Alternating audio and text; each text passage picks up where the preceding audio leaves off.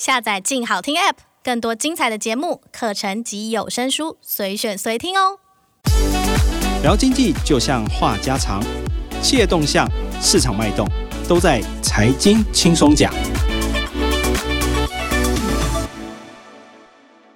各位听众，大家好，欢迎收听由静好听与静周刊共同制作播出的节目《财经轻松讲》，我是副总编辑曹宇彬。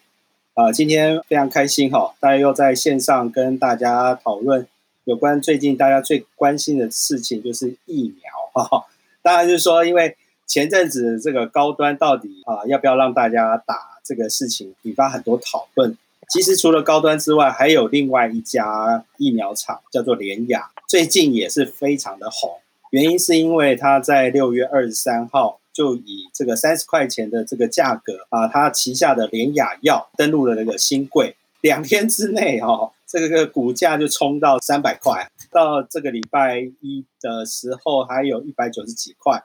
那这么热的这个投资热哈，也让大家开始想要了解一下这个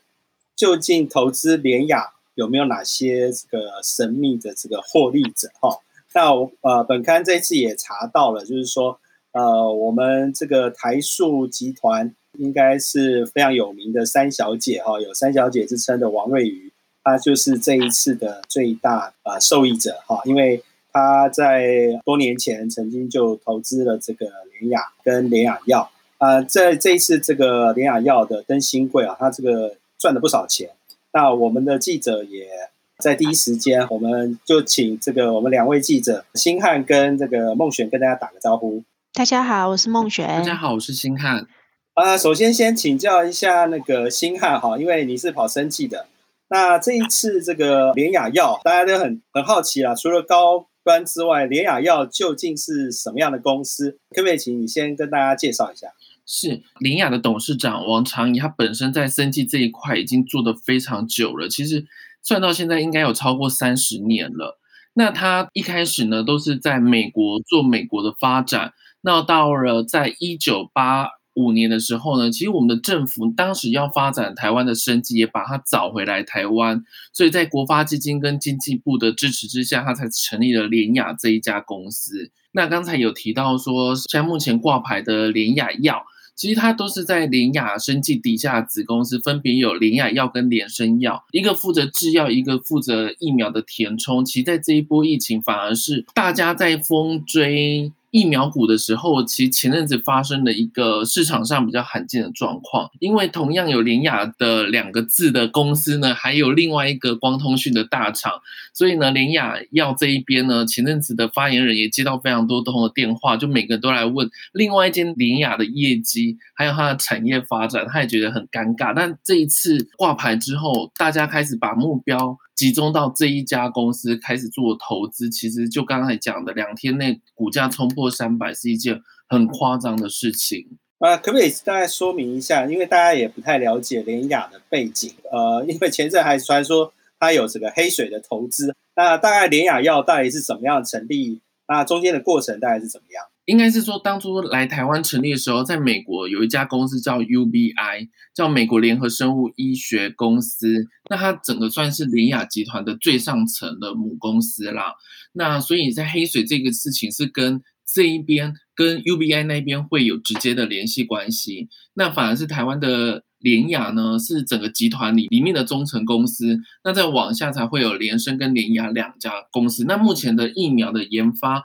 就是由台湾的联雅生技跟美国的这一边一起来做的。那台湾的联雅药跟联生药负责就是疫苗的研发，还有它的填充这两块业务。呃，所以跟大家就是说明一下，就是其实联雅这个集团其实跟这个呃美国的这个 UBI 这家公司，应该说他们同时就是一起合作发展这个新冠疫苗。那台湾的联雅这个生技的部分跟联雅药跟原生药就是属于，就是等于说，比较算是在台湾，因为他在台湾做研发，然后未来要卖给台湾的这些，应该就是卖给台湾啊，政府要采购，所以说就是包含联生药跟联雅药的话，就等于是提供台湾服务。那 UBI 未来的话，就可能是在国际的一些销售的话，可能就可能会透过 UBI。大概的状况应该是这个样子啊、呃。那当然就是说，除了呃联雅药这一家公司之外，其实我们刚才也提到这个最大获利者哈、哦，那我们这次梦璇也非常厉害的哈、哦，也访问到王瑞云身边的很多人哦。那大概也请这个梦璇跟大家说一下，这个王瑞瑜跟这个联雅药之间的关系到底是怎么样拉上线的啊？他为什么要投资？主要是这样子，因为其实王瑞瑜他之前在二零零四年的时候成立那个台塑生医，那他一开始其实就想要做呃往生剂，然后做新药这一块。那因为台塑其实他们还有那个长庚的那个医疗体系嘛，那其实当时他们会搭上线，就是因为那个长庚跟那个联雅药这边有一些合作关系，然后才发现这间公司的。他发现这间公司之后，因为其实王长仪小姐就是她过去都是在新药领域，然后还有蛋白质药这一块，其实他有很深的琢磨。那王瑞瑜就是一直对于这个都很有兴趣，这样子，所以他当时就还派了大概十多名的那个专业团队，然后到这个公司去调查，这样子，终于在这个二零一五年的时候，就是投资他们这间公司。那他其实当时投资的时候，其实他才花六亿元哦。当时他那时候持股大概两成多这样子。现在的话，其实因为哦，联雅药因为他转那个上柜之后呢，他就是他有减资嘛。那台塑生意还是最大股东，然后大概持股大概还有十五 percent。然后其实，在这一波，其实他的这个投资的那个报酬率其实是很高的。哦，听说他这个这次的投资六年就赚了二十五亿。对啊，因为其实当时它的它是以每股四块钱的那个价格去认购的，然后总 total 的话，投资金额大概只有六亿元。那这一次这个联雅那个上柜之后呢，它就是就是以礼拜一的股价来看的话，它其实那天收盘价是一百八十九点五块嘛，然后那天这样换算下来，它的市值其实是二十六亿元。那这样子减掉它当时的投资成本，其实它短短六年就大赚了二十亿，投资报酬率超过三百。他这样子，OK 哦，所以说这个也算是这个三小姐一个重大的投资胜利哈。可以请新汉帮大家介绍一下哈，因为现在大家也很关心，究竟这个蛋白质药物到底是什么样一个状况，跟是一个什么样的新的技术，可不可以请新汉帮大家解释一下？其实蛋白质药物这一块的话，它算是一个比较传统的做法。那像这一波疫情，大家可以发现到，像国外的疫苗施打都会有比较明显的副作用了。那蛋白质基本上它副作用相对会是比较低，所以大家会认为它的安全性相对来的较高。那另外呢，像呃王瑞宇他相中联亚还有一部分原因是因为蛋白质药物它具有标靶性，它是比较容易对症下药的，因此是它会锁定。这一家公司去做蛋白质药物，来让长庚跨到它的新药领域。当然还有一部分啊，因为蛋白质的技术门槛是比较高的，所以林雅它的厂房设备一开始在投资台湾就已经做大量的扩充。那也因此在这波疫情里面，除了他自己做国产疫苗，其实连 AZ 都有相中它的生产技术。那还有另外一个关键是，其实新药这几年呢，开始都有面临到核心专利的一个到期的问题，所以它接下来的一个市场。潜力是很大的。就业者讲说，其实蛋白质药物发展这二十年下来，其实全球市场的呃市值高达一千四百亿美元。当这些新药的核心专利到期之后，开始他们可以转头来做相似药。其实相似药的成本相对较低，还可以取代新药，甚至是它的研发成功的几率还比新药来得更高。可能这也就是王瑞宇他所相中林雅当初的一个方向跟想法之一。谢谢钦汉帮大大家解释一下啊，蛋白质药哈。当然，我们除了这个他投资联雅药之外，其实我们也请这个孟璇帮大家说明一下。其实这个三小姐在投资这个台塑生医这个上面哈，在这一波疫情上也有不少新的斩获哈，大概状况怎么样？可不可以请孟璇说明一下？哦，其实台塑生医是国内这个很大的这个快筛试剂的制造厂商啦。那它过去就是有生产这个流感、验孕跟艾滋的相关试剂。那所以在去年疫情爆发之后，政府一直想要找这个防疫国家队，那就找了台塑生医这样子。所以在去年六月的时候，台塑生医就有承接这个中研院的这个相关技术，再加上他自己本身有这个长庚的医疗体系的资源。那最近的话，其实他已经有完成了这个新冠。抗原快筛试剂的开发。其实它这个在年初的时候，其实已经陆陆续续已经出货到呃，比如说像医院呐、啊，还有企业，已经目前已经超过十万剂了。那因为现在大家都想要做这个居家快筛嘛，那所以它最近也就是有跨入这个居家快筛市场，就是大概在这个七月底之前，其实全台的通路都可以买到他们家的这个快筛试剂。那除了快筛之外啊，他们其实还推出了一个叫做综合抗体叫价试剂。那这是呃目前全球唯一一个可以量化检测综合抗体的技术，就是说你疫苗打进去之后，然后它可以去看说你到底有没有产生有效的抗体这样子。那过去这个检验的时间其实蛮长的，大概三到五天。那台硕的这个技术的话，其实可以缩短一点五个小时，所以就是说可以大幅的提升它的这个检验量能这样子。然后其实它在产品上面，其实它也有很深的琢磨。其实它台塑生意一开始就是以这个清洁用品起家的，然后然后他们之前还有推出这个抗菌喷雾。那最近也被证实说，其实它确实可以抑制这个新冠病毒哦。所以它这个商品就是消息一出来之后，其实销量也蛮好的这样子。嗯，听说这个销量暴增六到八倍，对啊，真的有点有点可怕哦。但是大家我知道这个事情之后，我也赶快 去去下单，我也去买了。大家都应该要多买一瓶这样子。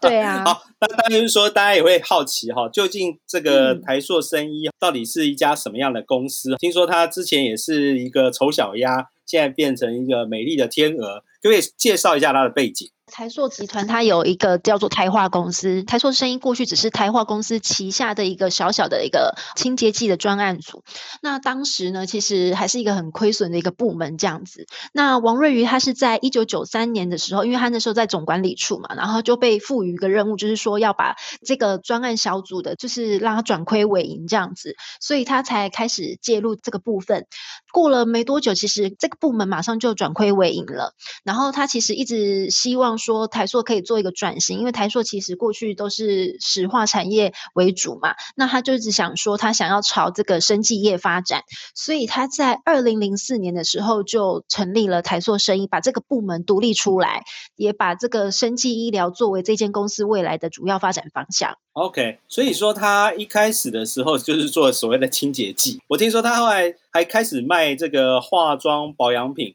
啊，进一步还找了一些艺人啊，还是一些名媛帮他代言。最近还开这个医美公司，呃，到底什么样的状况？我刚刚有提到，就是说他其实是一开始是从这个清洁剂用品为主嘛，那他会跨入这个保养品领域的话，其实跟他的父亲就是那个王永庆其实是有关系的。因为当时在这间公司还没成立之前，其实那时候王永庆就是有到那个哈尔滨出差。那因为那个地方比较干燥，然后又比较寒冷，他就很担心他爸爸的那个皮肤会干裂这样子，所以他就请这个研发人员帮他爸爸调了一个叫保湿凝胶。结果啊，王永庆用了之后，皮肤变得超光滑这样，然后回来就跟王。位于说，哎，你这个效果很好哦，你以后可以往这个方面发展，所以他才因为这样子跨入这个美容保养的事业。那当然，现在的话，就是其实公司现在就是小有成绩啊。其实他成立了很多个品牌，然后其中有一个那个 Forte 的那个品牌，也有在这个，比如说像微风啊这样子的百货公司里面有设柜。那你刚刚提到的那个医美的部分，其实正确来讲，应该是他有朝这个预防医学啦。他就是在二零一七年的时候有成。成立这个 IE 健康管理中心，然后其实他就是一直想说预防胜于治疗嘛，所以他希望就是提供大家，就是说如果你自己本身身体或是有不舒服啊，或者是你觉得你对健康管理有一些疑问的话，其实都可以到这个地方去咨询。这样子，他就是希望说大家可以提早先发现自己的问题，然后再来看说要怎么呃治疗，就是或是找到对的那个方向，让自己的状况可以变好。嗯，OK。那当然，除了这些新的这些发展之外，其实台硕最近其实也发展了很多这个新的事业。就像你刚才特特别提到，除了生医之外，听说它现在还有包含做一些跟绿色能源有关的这些新的发展。那三小姐也在中间扮演一些关键的角色，跟听众补充一下，到底他在这一块有哪些的做法？哦，其实台塑生医布局新能源其实是很早，因为其实在王永庆还在的时候，他就觉得说，石化未来就是要做转型这样子，大家新能源是未来的发展的一个趋势，所以其实大家这件事情就是谨记在他的后代的心里这样子，所以王瑞宇早在二零零八年的时候，他就成立了这个台塑锂铁科技公司，那这间公司呢，主要是生产那个锂铁电池的材料这样子，那除了生产这个之外呢，它其实去年呢也有跟工研院还有大同公司合作的一个储能货柜，那其实也已经上线运作喽。预计今年下半年还会有三到五个储能货柜会亮相这样子。其实你看台塑有投资很多这个新的事业，最近他们这个股价都跟着一波大涨啊。听说他越南一个钢铁的投资也是很可怕哦，因为最近全球这个钢价大涨，越钢也是获益相当多。那这样子可以说啦，就是有朋友在开玩笑，说台硕是投什么赚什么。那我们最后还是请孟璇跟大家说一下，到底你这一次采访观察王瑞瑜他这一次在生技的投资有什么新的不一样的地方，或者你有什么样的观察，对他个人的观察？